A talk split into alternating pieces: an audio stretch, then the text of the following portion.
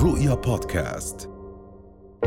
أهلا وسهلا فيكم ببودكاست لقاء اليوم، حلقة جديدة مع ضيف جديد، خليكم معنا.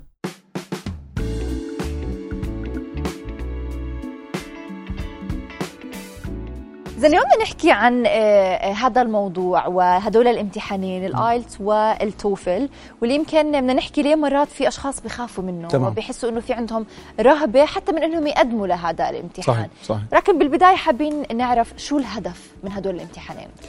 يا سيادتي، الاختبار بالمقام الأساسي هو وسيلة للتقييم، تقييم الطلبة، بحيث يعني نحدد نقاط الضعف والقوة، وبالتالي أنا يعني عندي أداة بعمل صورة أشعة لهذا الطالب أو لهذا الممتحن من قبل الممتحن، فأحدد أين نقاط القوة ونقاط الضعف.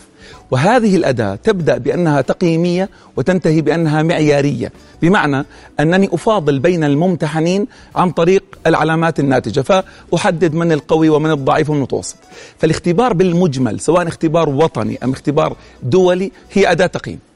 الآن ننتقل للاختبار الدولي. الدولي يعني تكون الجهات التي يعني تطلب العلامات جهات أخرى خارجية، فمثلا بيعتمدوا اختبار التوفل، بيعتمدوا اختبار الآيلتس، وفي غيرهم طبعا، بس هم الأكثر شيوعا التوفل الآيلتس. فزي ما حكيت لك هو اختبار تقييمي، وأؤكد على قضية أنه يبدأ بتقييم ثم ينتهي بمعيار. تمام. إذا بدنا نحكي عن الفروق الموجودة بين كل امتحان، لأنه مرات حتى الطلاب مش عارفين أي الامتحان اللي لازم ياخدوه، على الحكي هذا أسهل هذا أصعب، إيش الجامعة طالبة، فنعرف إيش هي هاي الفروق. صحيح. هلا السؤال هذا كثير مهم، وإحنا يعني بنتعرض له دائما لما شخص مثلا يستشيرنا بموضوع التوفل أو الآيلتس. حقيقة امتحان الآيلتس هو امتحان بريطاني، امتحان التوفل امتحان أمريكي. هاي القضية الأولى.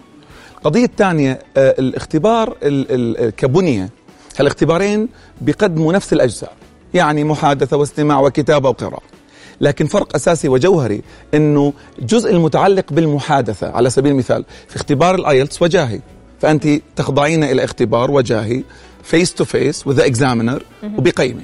نعم. هل هذا قد يسبب ارتباك لبعض الطلاب؟ أما في الجهة الأخرى اختبار التوفل عن طريق المايك بتسجلي إجابتك ثم يستمع لها، وبالتالي بعض الأشخاص قد يفضل التسجيل الصوتي عن المواجهة الفيس تو فيس. هاي مثلا قضية. القضية الثانية بعد الوقت. نحن يعني بالمجمل ليس لدينا مهارة التعامل مع الوقت، وأنا حتحدث عنها بالإشكاليات، لكن اختبار الآيلتس مثلا يمتد إلى ما يقارب 3 ساعات إلا ربع، اختبار التوفل 4 ساعات. الآن هل يستطيع الطالب الاحتفاظ على مستوى متزن من التركيز خلال الفترة هاي؟ هاي نقطة تدريب.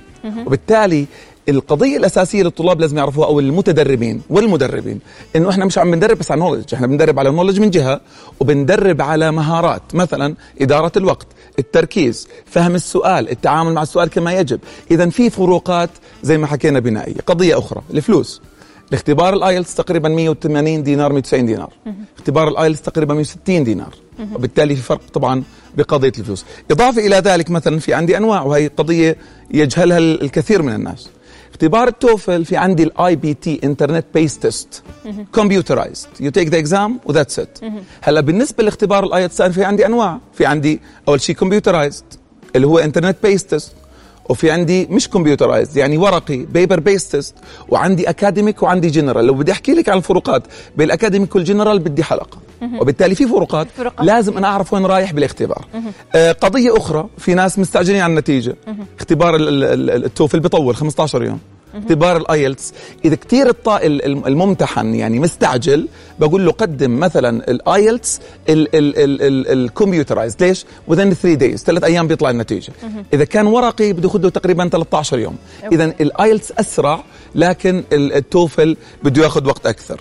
مثلا نحكي على سبيل المثال الاعتماد يا سيدتي.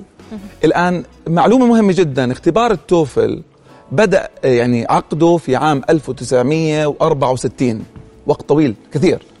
اختبار الآيلتس بدأ في 1989.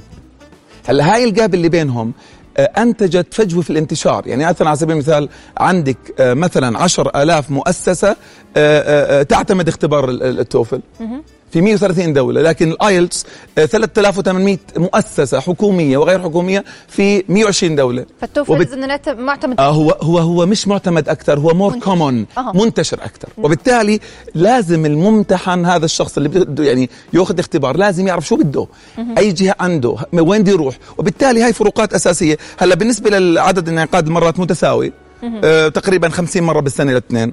تمام. الصلاحية مثلا عامين، لكن في نقطة مهمة إنه اختبار الآيلتس is out of 9 يعني علامته من 9. اختبار التوفل out of 120. وبالتالي مثلا تجدي جامعة معينة تطلب الاختبارين، تقول لك مثلا الاختبار الآيلتس بدي إياه 6.5، اختبار التوفل بدي إياه أنا مثلا 90. هلا الطالب راح يلتغم، شو أعمل؟ فلازم أعرف شو المعايير بتوديني ل 90 وشو المعايير بتوديني ل اللي هي 6.5 وهكذا. وبالتالي في فروق. هلا أنا أول سؤال بطرحه على الطالب، وين رايح؟ شو طالب المؤسسة؟ إذا مش عارف لا ارجع اقرأ، ما تمشي باتجاهه وبعدين تكتشف إنك أنت رحت اتجاه خطأ وهكذا. نعم. وبالتالي في فروقات.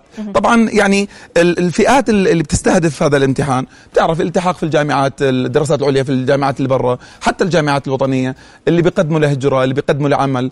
وإحنا الآن بتعرف يعني وسائل التقييم مختلفة صارت، لكن ما في غنى عن الاختبارات الدولية المعترف فيها. نعم. نعم يا سيدي. طيب إذا أستاذ بدنا نحكي يعني الطلاب كمان دائما بضل في عندهم هذا السؤال إنه أيا الأفضل أيا الأسهل، قلت لنا إنه لازم هم كمان يكونوا على دراية أكثر. والله أنا أختلف مع هذه التسمية. ليس هنالك أفضل وأسهل، هنالك يعني جهة معينة تطلب شيء معين. تخيلي أنه في جامعات معينة بتطلب مثلا آيلتس، لكن تفترض في السبيكينج علامة معينة، لكن هذا مش مطلوب بالتوفل والعكس. وبالتالي في تفاصيل لازم تكون موجودة أنا أمامي حتى أحكم. وحتى أكون معاكي صريح، أنا بجوز يعني بدرب على هذا الكلام من أكثر من 16 سنة حقيقة. ما شاء الله. صدقا كل طالب له كيس ستادي لحاله، له كيس لحاله، لأنه كل واحد على اتجاه. هلا اللي بده يروح مثلا هجرة، غير بده يروح عمل، وهكذا وهكذا. نعم. طيب إذا دكتور، إذا عفوا أستاذ، إذا بدنا نحكي عن كيف الطالب بيقدر يقيم أنا جاهز إني آخذ هذا الامتحان، هل قد شطور باللغة الإنجليزية ولا هو لازم ياخذ الكورسات؟ بالمجمل ما في حدا قادر على التقييم. الأصل التقييم، أنا الآن لما بمرض بروح على دكتور، ما بقيم نفسي. وخليني أحكي لك شغلة مع المعذرة لكل المدربين، بعضنا يدعي وصلا بليلة وليلة لا تقر لهم بذاك، مع احترامي. ليس كل من درب الشيء هو قادر عليه. يعني أنا كمدرب يعني متحدث الشيء غير متخصص فيه. أنا كمتخصص بقدر إنه من أول جلسة أعرف وين في عندي خلل، هل الخلل بالسبيكينج ولا بالرايتينج ولا بالريدينج ولا بالليسنينج. وبالتالي غالبا المتدرب بشوف نفسه شكسبير ومش شكسبير. تمام. فيجب أن يكون هنالك يعني تقييم عن طريق مختص. نعم. نعم. إذا أخيرا هيك وسريعا تعطينا نصائح بتحب تقدمها للطلاب. النصائح يا سيدتي يعني يجب التعرف على طبيعة الاختبار، يجب أن نعرف الوجهة التي يعني اللي أنا متجه إلها وأعرف شو طلباتها. يجب الاعتماد على مصدر مهم معروف موثوق. نعم. إذا بدي أتدرب عند شخص لازم يكون شخص يعني ذو خبرة. ويجب أن أخضع لاختبارات تقييمية، لأن هذه الاختبارات هي التي تعطينا الصورة الفعلية. وفي مواقع حقيقة، مواقع يعني بتعطيني ترايل تيستس، اختبارات تجريبية ممكن عن طريقها نقيم. نعم. إذن شكرا لوجودك معنا الأستاذ محمد أبو جاموس. تحياتي لك، كل احترام وتقدير. شكرا. رؤيا بودكاست.